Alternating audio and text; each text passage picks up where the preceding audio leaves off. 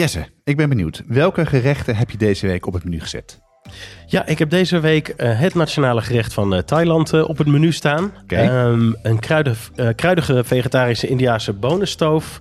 En ik wil het graag deze week even hebben over Fuchsia Dunlop. En dat is de autoriteit op het gebied van de Chinese keuken.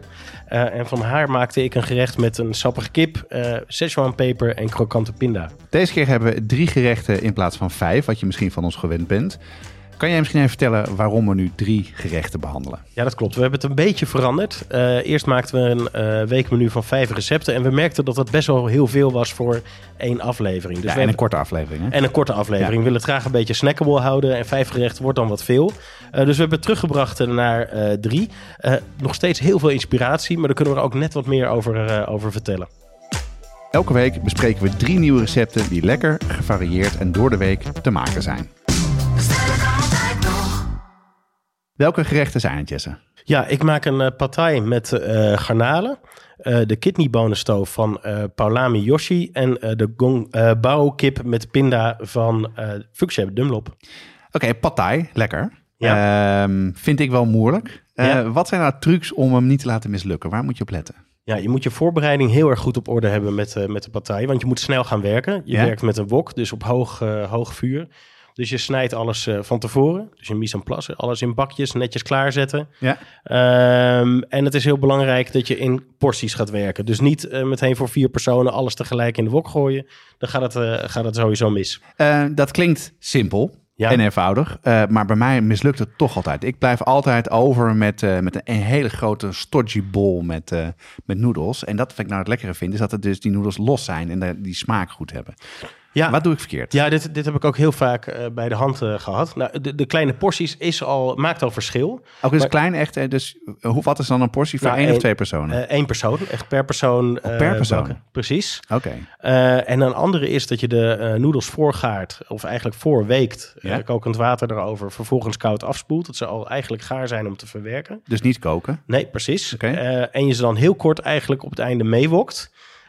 En dan maar een paar slagen. Dus niet eindeloos blijven scheppen in die pan. Wat zijn een paar slagen dan? Ja, 3, 4. Ja, je kan wel filmpjes vinden online. Dat is ook de manier waarop ik het mezelf heb geleerd. Om gewoon goed af te kijken van anderen.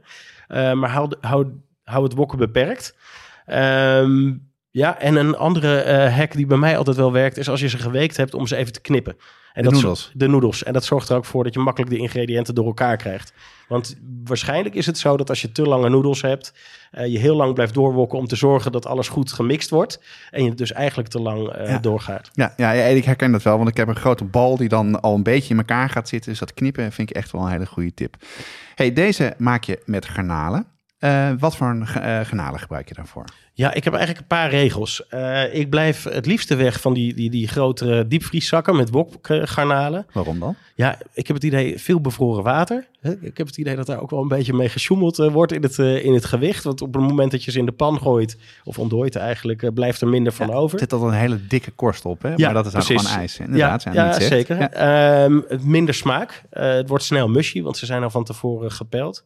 En ik blijf ook weg van voorgekookte garnalen in dit soort gerechten. En waarom dan? Ja, dubbel bakken. Het is eigenlijk al een beetje taai van zichzelf. Ja. Dus liever niet. Ja.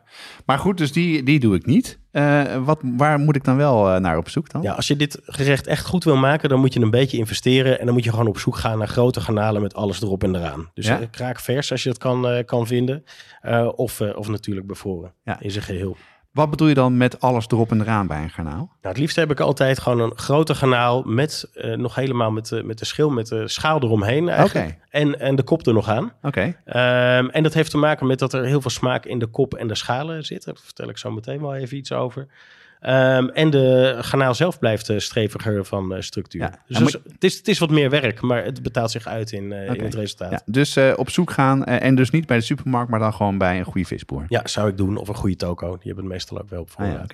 Hey, hoe verwerk je die garnalen dan in deze versie van de pad thai? Ja, wat je het beste kan doen als je die hele garnalen gebruikt, is ze pellen en de koppen eraf halen. Ja?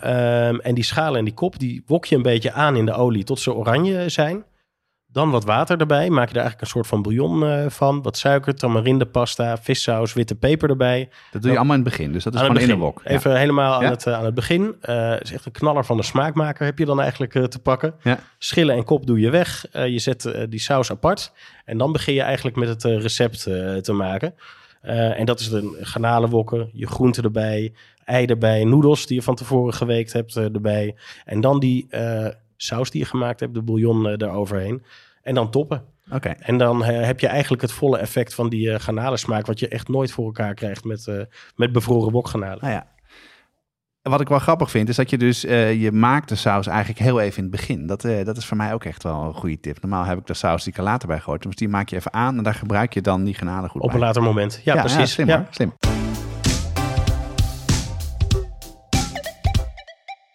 Tobanjam en tamarindepasta. Carnaroli rijst en de juiste tahini. Yuzu sap en panko. Moeilijk te vinden, zelfs als je een goede speciaalzaak in de buurt hebt. Daarom zijn we heel blij met onze partner Pimenton.be, de webshop voor foodies en hobbycooks. Die bezorgen vanuit België in de hele Benelux voor maar €3,95. Ga naar Pimenton.be om te bestellen. Jesse, je tweede gerecht is een Indiase stoof. Wat voor een recept heb je hiervoor gebruikt? Ja, ik heb gekozen voor een vegetarische kidneybonenstoof van Paulami Joshi. Ja? Zij is bekend van de Bijbel van de Indiase keuken. Die hebben we vaker voorbij zien komen in onze afleveringen. Favoriet van ons, ook bij de brigade. En we hebben een aantal mooie recepten op de site, waaronder deze. Ja, dat is een heel leuk kookboek. Als we nou even naar het recept zelf kijken. Wat is wat jou betreft het geheim van dit recept? Ja, daar wilde ik even bij stilstaan. Dat is toch even de moeite nemen om die bonen te weken. Toch wel? Ja, je kan het uit blik maken. Is qua structuur en smaak echt wel wat minder. En dit is gewoon een kwestie van een reminder in je agenda zetten. Want ik moet heel eerlijk zijn. Ik vergeet dat soort dingen ook. Hè. De avond van tevoren bedenken dat je even die bonen in een bak met water moet gaan zetten. Super simpele handeling. Ja. Maar je moet het wel even jezelf herinneren. Maar het is de investering waard. Oké, hartstikke goed. Maar je hebt toch ook een versie waarbij je de bonen gewoon direct kan gaan koken? Hè? Dat je ze dus niet weekt van tevoren. En dan heb je het over gedroogde bonen, hè? De harde. Ja, dat kom ik nog steeds tegen. En op zich, het werkt. Maar je gaarheid is onevenredig verdeeld in de pan. De ene boon gaat sneller dan de andere. Het zorgt ervoor dat het te mushy wordt als je het gaat maken. Oh ja, dat gaan kapot dan van het koken dan? Ja, die breken te vroeg door. Hè? Dus het vlies blijft er strak. Ze gaan wellen en ze gaan eigenlijk kapot. Dus de structuur is gewoon veel minder goed dan dat je hem even een nachtje laat staan. Oké, ja. Dus inderdaad gewoon even een reminder zetten. En dan misschien dat ding al 's ochtends even klaarzetten op het aanrecht. Precies, het vergeet. Het zijn van die simpele dingen, maar het maakt het zoveel makkelijker. Dat geldt voor mij zeker. Ja. En anders kan je altijd nog even iets halen, toch? Want zeker. Ik heb even het recept doorgenomen en daar kwam ik iets tegen waar ik wel benieuwd naar ben. Dat is Kashmiri chilipoeder. Wat is dat precies? Waarom moet je dat nou specifiek gebruiken? Ja, het is optioneel. Chilipoeder kan je natuurlijk ook heel goed vervangen door chiliflakes of een chilipoeder. Ja. Moet je wel opletten dat je niet een cayennepeper gebruikt. Want die is, dan is de dosering verkeerd. Dus dan wordt het gerecht net wat te heet. Ja, precies. Okay. Dus het is veel heter dan andere chilipoeder? Ja, het is een wat mildere variant van de chilipeper. Kashmiri, hè? Precies, ja. Hij is wat rokerig, diep rood van kleur, wat milder. Heel geschikt voor allerlei Indiase dishes. Ook als je het niet te heet wil hebben. Dus ik zou aanraden om hem te bestellen. Kan ook via de site. We hebben een linkje naar Pimenton erop staan. En chilipoeder komt bij mij altijd wel van pas. Dus dat raakt wel op. Nou ja, goed, wel grappig. Dat verschil vroeg ik maar. Het klinkt heel suf, maar dat wist ik echt niet. Dat het verschil tussen dat cayenne veel heter is. En bij mij thuis houden ze ook wel van niet te heet eten. Dus dat lijkt me een goede tip. Dat gaat over theelepeltjes. Dus dat is goed opletten. Dan naar het derde recept. Een recept uit China, toch? Ja, dit is de Gong Bao, iconisch gerecht uit de Sichuan-provincie. Kort gemarineerde kip in soja rijstwijn, even gewokt met lente-ui, afgetopt met pinda's. Dat is eigenlijk heel simpel hoe je het doet. En zo eenvoudig is het ook eigenlijk. Ja. Ontzettend lekker ook. Ja, en dit heb je uit een kookboek van Fuchsia Dunlop, toch? Een bekende naam als het over de Chinese keuken gaat. Ja, dat is ook de reden waarom ik het recept heb gekozen. Ik wilde een tijdje geleden meer leren over de Chinese keuken. Ik ben toch wel een beetje verpest door de bekende Chinese restaurantgerechten. Ik dacht, Ik wilde het mezelf eigen maken. En je komt dan eigenlijk heel erg snel uit bij Fuchsia Dunlop. Ja, wel de autoriteit op dit gebied. Ja, ik herken het wel. Ik wil die keuken ook verder gaan begrijpen. En dan is het vaak een kookboek een goed startpunt. Ik heb ook een boek van Fuchsia Dunlop in mijn kast staan. Hoe ben je nou bij haar uitgekomen? En welk boek gebruik jij? Ja, ik ben een beetje op zoek gegaan naar wat eenvoudige recepten. En dan kom je uit bij Every Grain of Rice of de echte Chinese keuken thuis. En dat zijn eenvoudige recepten met vrij uitgebreide beschrijvingen. Maar het zijn recepten die je vrij makkelijk kan maken. En dat is eigenlijk een beetje het startpunt om te beginnen met Chinese keuken. In ieder geval voor mij werkte dat heel erg goed. Ja, en heb je het al vaak gebruikt, het boek vaak nageslagen? Zeker, ja. En ik word er ook handiger in en ik begin ook door te krijgen. En dat is ook wel fijn van die uitgebreide recepten. Je leert ook echt hoe het koken zelf werkt. Dus je hebt er meer uit gekookt. Wat heb je er dan van geleerd tot nu toe? Nou ja, allereerst heb ik ervan geleerd dat China een heel groot land is. Ja, zeker. En dat het uit heel veel verschillende keukens bestaat. Ja. Ook al zo'n boek, dat is een behoorlijk breed spectrum over het algemeen. En wat ik heb geleerd is dat het op zich vrij eenvoudig is qua ingrediënten. Maar briljant qua bereidingswijze en smaken. Dat is wat ik heb opgevangen. En het deed me ergens ook wel denken aan de Italiaanse keuken op die manier. Ja.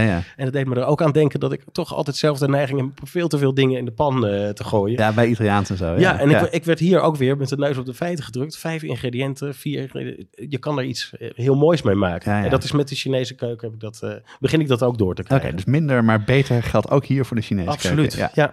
Fuchsia Dunlop is niet Chinees, hè? Maar toch heeft zij echt hele goede boeken geschreven over China. Hoe is dat ontstaan? Wat is haar relatie met China?